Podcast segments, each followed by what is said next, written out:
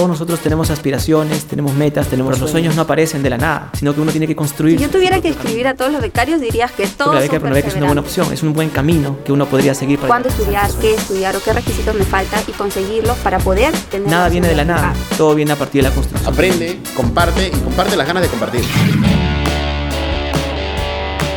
Crece, el podcast de Pronave. Oportunidades que transforman vidas.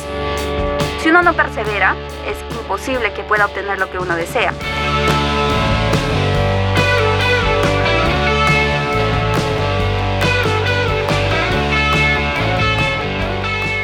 Hola, bienvenidas, bienvenidos a Crece con Pronavec, el podcast. Ya estamos en un nuevo episodio del podcast. Hoy tenemos un episodio especial, un nuevo episodio. Ya estamos en comunicación gracias al talento que nos acompaña hoy. Él es Jotam Valverde Nequendey. Hola Jotam, bienvenido al podcast que es tu podcast. ¿Cómo estás? Muy buenas tardes a todos, a todas las personas que me escuchan. Eh, mi nombre es Jotam Valverde Nequendey. Soy ex becario del Programa Nacional de Becas y Crédito Educativo del Ministerio de Educación, PRONAVEC. Eh, actualmente estoy trabajando como facilitador intercultural del Ministerio de Cultura para atender la emergencia sanitaria en la Amazonía peruana, donde están nuestros hermanos de las comunidades nativas. Pues ese es un trabajo muy importante, Jotán, el que estás realizando. Jotán entonces está trabajando en la región Amazonas como facilitador intercultural para la atención, nos dices, Jotán, de eh, la pandemia, del enfrentamiento al COVID-19. Jotán, eh, a ver, esto es muy interesante. Gracias otra vez por conversar con nosotros. Cuéntanos en qué consiste este trabajo. A ver, detállanos más de, este trabajo que estás realizando como facilitador intercultural. Quizás explícanos de qué, en qué consiste esto de ser facilitador intercultural para que todo el público, todas las personas que te están escuchando puedan comprenderlo, todos podamos tener conocimiento de esto. ¿Qué es facilitador intercultural? Y explícanos tu trabajo, por favor, Jotán.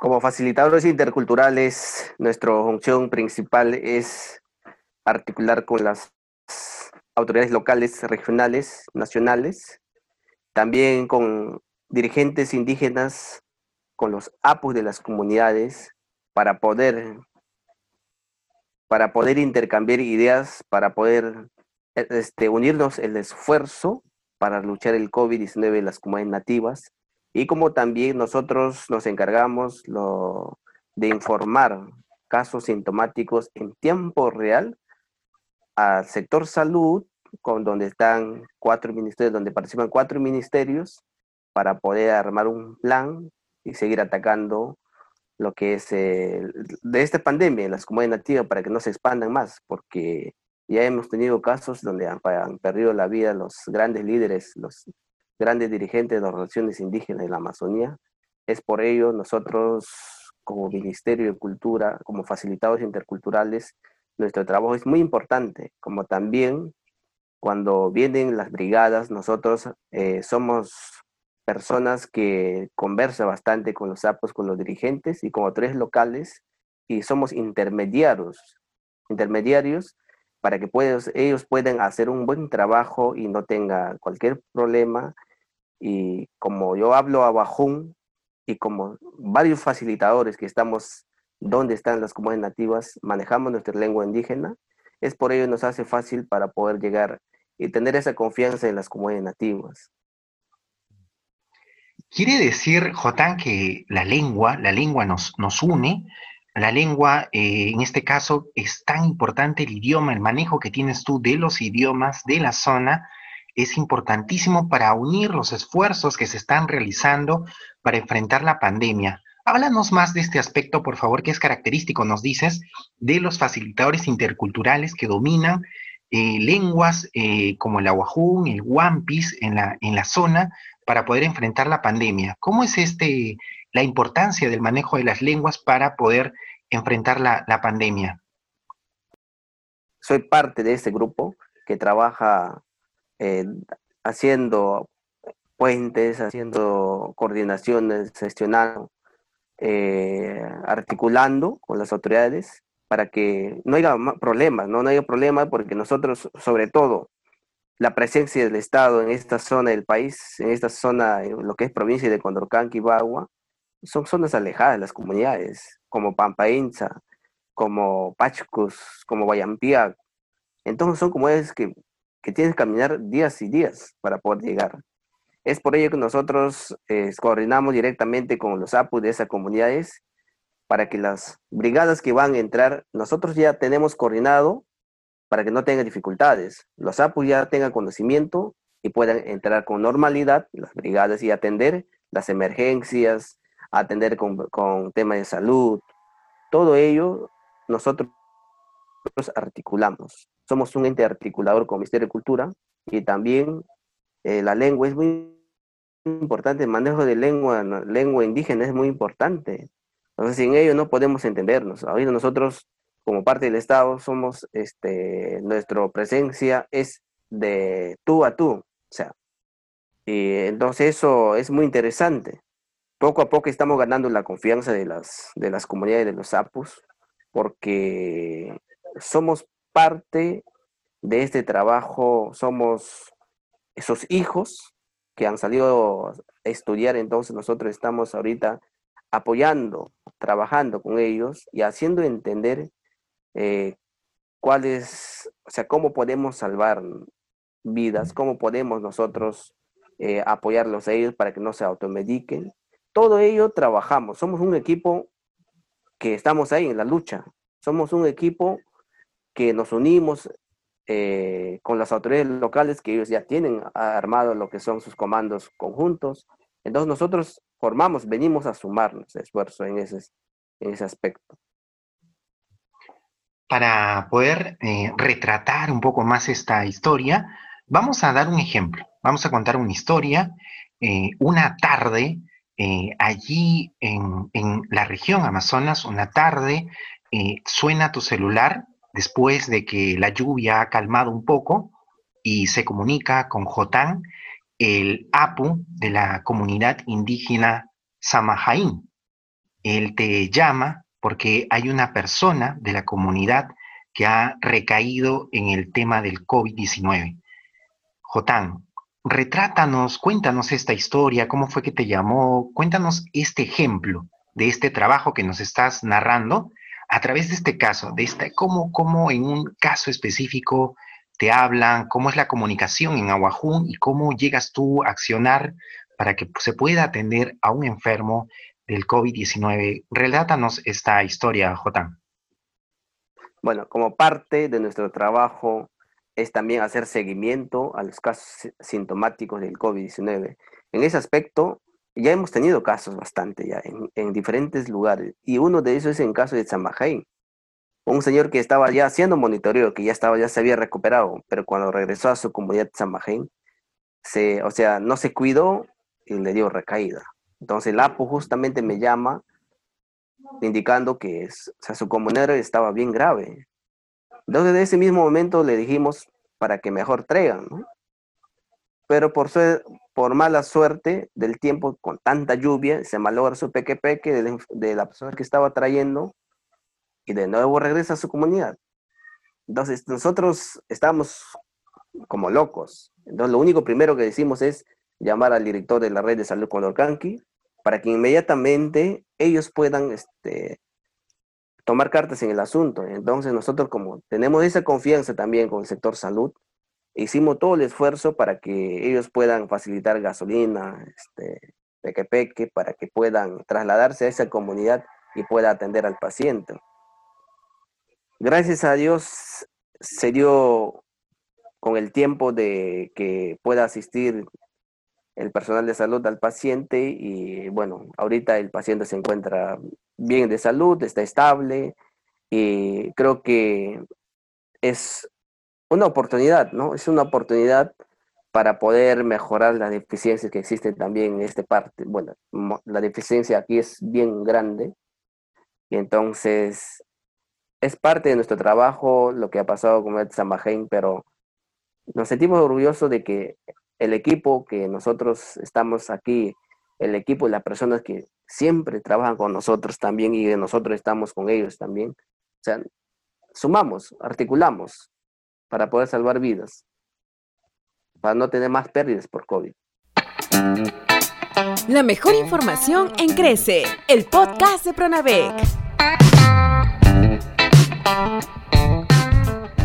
Cuéntanos, Jotán, ¿cómo era antes, antes de que ustedes como facilitadores interculturales puedan realizar este trabajo?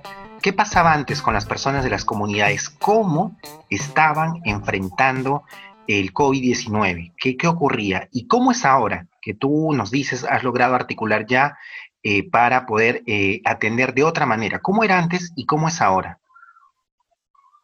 Eh, como, bueno, nosotros acá entramos primeros días de julio, donde de verdad que era, era un desastre, era, como te digo, en otras palabras, no es más cruda, era un abandono total. Pero el alcalde estaba ahí también dando, exigiendo, trabajando duro. De verdad, yo admiro a las autoridades, aparte de alcaldes, aparte de alcalde, hay otras autoridades que se han sumado ese esfuerzo, pero estuvieron ahí desde el inicio. Entonces yo de verdad nos dio fuerza también para poder sumarnos el, el esfuerzo con ellos. Entonces la muerte era de verdad pan del día. Dos muertos de por día, tres, dos semanas de puro muerte. Y perdían personas, o sea, hemos perdido muchas familias en esta parte del, en esta parte del país. Entonces, tanto trabajo, tanto articulación, donde han, entrado las brigadas, el alcalde ha contratado, ha formado comando COVID, han atendido casa, casa por casa en Nieva, eh, han mandado medicamentos en zonas alejadas, el sector salud también ha tenido presencia, el, este, gestión del Ministerio de Cultura también ha estado presente acá. Nosotros diario estamos trabajando en eso. Entonces, todo ese esfuerzo eh, ahorita está dando fruto. Ahorita, situación de COVID en esta parte del Perú, se ha podido al menos calmar estas dos semanas. Estas dos semanas y entonces eso, eso nos ha fortalecido también como facilitadores, seguir coordinando, nos, nos, da, nos da alegría, nos da confianza de que tenemos el respaldo de las autoridades de acá también, ellos siempre están con nosotros también coordinando. somos un aliado muy importante como facilitadores y bueno, eh, eso es lo que nosotros hemos logrado hasta ahora, lo que es automedicación. Y es parte de eso, era. Muchas personas se automedicaban tomaban, por ejemplo, en una ampolla ponían como, como siete, mezclaban como siete medicamentos, con siete medicamentos, como ocho, algo así. Y eso al toque inmediatamente, eso afecta al hígado. Entonces eso ha sido de automedicación muy fuerte, o sea, sin receta médica. Y también tomando su, su hierba, tomaban pastillas, bastante medicamento. Entonces todo eso también acá de verdad que en ese aspecto también felicito también a las autoridades que han puesto de su parte, que ah, en, en, los medios de comunicación, los radios de acá, radios locales, han difundido cómo tienen que cuidarse, por qué no tienen que automedicarse. Entonces nosotros también formamos parte de ese equipo y seguimos trabajando. Ahorita estamos viendo otros medios más alejados para poder llevar en los spots lo que, para que no se automediquen las personas. En eso estamos trabajando ahorita. Las jornadas de trabajo en, de los facilitadores interculturales son largas, son cansadas, eh, viajando largas eh, trayectorias por el, por el río, por Pequepeque, trasladando ayuda, eh, personal médico, las brigadas. Es un gran trabajo muy esforzado en estos días, en esta lucha que tiene todo el país que nos une, como hemos dicho, Jotán, cuéntanos, ¿cómo es una, un poco una jornada para ti? ¿Cómo terminas el día cansado? Cuéntanos eh, de esto, que, al final del día, ¿qué tipo de pensamientos tienes? ¿Qué ideas te vienen luego de una jornada difícil que es todos los días, Jotán? Cuéntanos de qué, sentimientos tienes respecto al trabajo que estás realizando allí, Jotán. De verdad que a mí me apasiona mi trabajo. De verdad me apasiona mi trabajo porque de verdad llegar al pueblo para mí es importante. siempre he sido, siempre he soñado trabajar con el pueblo, ¿no? Directamente a coordinar, articular. ese es un trabajo que me encanta. De verdad yo no, no llevo cansado, yo sigo así. Eh, yo sé que trabajo es agotador, pero igual, algo que me gusta, no me canso, sigo adelante. Entonces, más bien, eh, nosotros diario tenemos llamadas, llamadas de los sapos, para saber si el medicamento va a llegar o no, si va a llegar los, los, personal médico. Algunos sapos nos informan que el enfermero, se este, que su personal médico abandonado o se enfermó por COVID. Entonces nos, nos, nos transmiten eh, lo que está pasando en su comunidad. Entonces eso nosotros apuntamos y inmediatamente monitoreamos para que para que para dar a conocer al sector salud lo que está pasando en esa comunidad y pueda atender lo que está pasando, ¿no? Entonces, todo ese trabajo es diario, es diario y nosotros no tenemos eh, días de descanso, trabajamos lunes a domingo, es un trabajo que nos encanta, o sea, nosotros tenemos que atender, nosotros estamos en el campo, y si tenemos que salir este, con lo que es brigada, estamos ahí, estamos trabajando. Pero lo que nos importa como facilitador intercultural es poder, eh, las personas que estamos haciendo monitoreo, los APU, las comunidades que estamos haciendo monitoreo, puedan mejorar, ¿no? Puedan salir de esta pandemia. Ese es nuestro, nuestro primordial.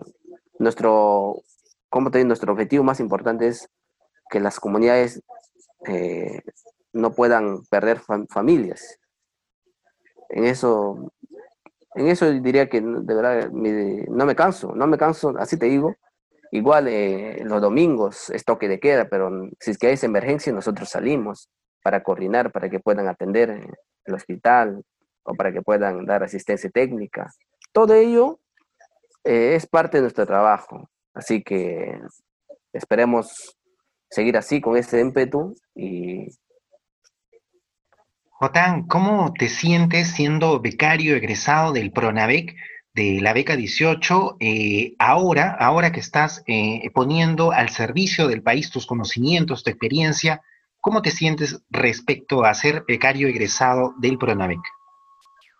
Yo estoy, yo estoy inmensamente agradecido con el Programa Nacional de Becas y Crédito Educativo con PRONAVEC. De verdad que han sido personas muy importantes que siempre me lo llevo de corazón, personas que estuvieron ahí desde el inicio para poder yo terminar mi estudio superior. Entonces, eh, el Estado ha sido importante. Si no hubiera este programa de becas, no sabremos cómo hubiera sido nuestra historia. No solamente yo, sino hay muchas historias, muchos jóvenes becarios que están trabajando por su país, por el Perú, por nuestro país. Entonces,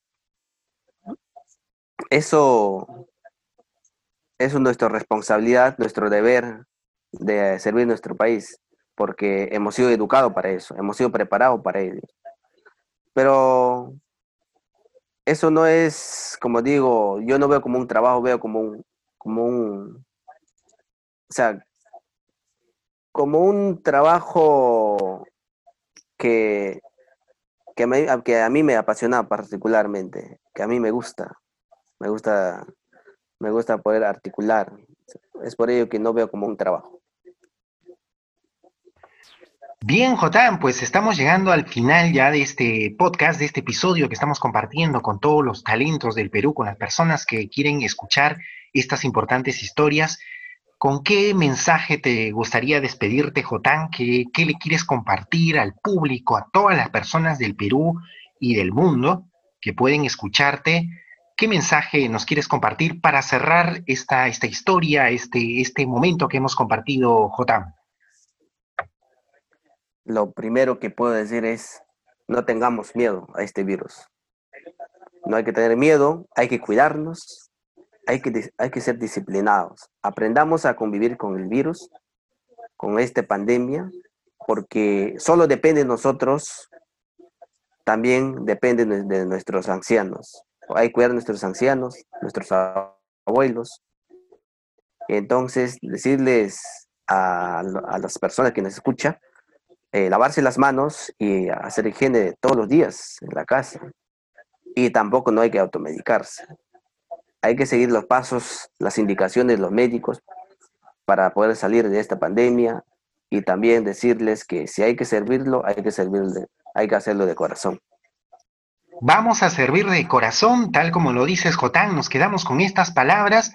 Gracias por dar esta pausa en tu tan importante trabajo para compartir tus conocimientos, tu experiencia con todo el Perú. Gracias a todos los talentos que nos acompañan, que nos escuchan, que siguen Crece el podcast del Pronavec. Jotán, haz una invitación así pequeñita, a ver, para que escuchen Crece el podcast a todo el público. Invitarles que sigan escuchando la podcast del Programa Nacional de Becas Crédito Educativo. Sé que hay muchos jóvenes talentosos que están estudiando, que están preparándose y que sigan adelante, que el país nos necesita hoy más que nunca. Yo sé que ellos serán y, seguirán siendo la esperanza del país, del presente y del futuro. Entonces, desearles los mejores éxitos a todos, a cada uno de ustedes. Gracias, Jotán, y gracias a los que nos han acompañado en este programa. Nos encontramos en un próximo episodio de Crece con Pronavec, el podcast.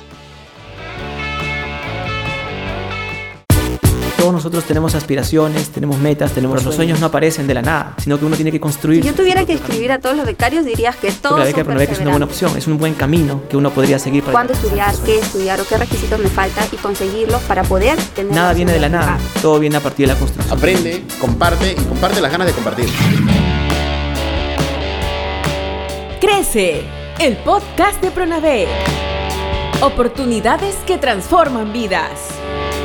Si uno no persevera, es imposible que pueda obtener lo que uno desea.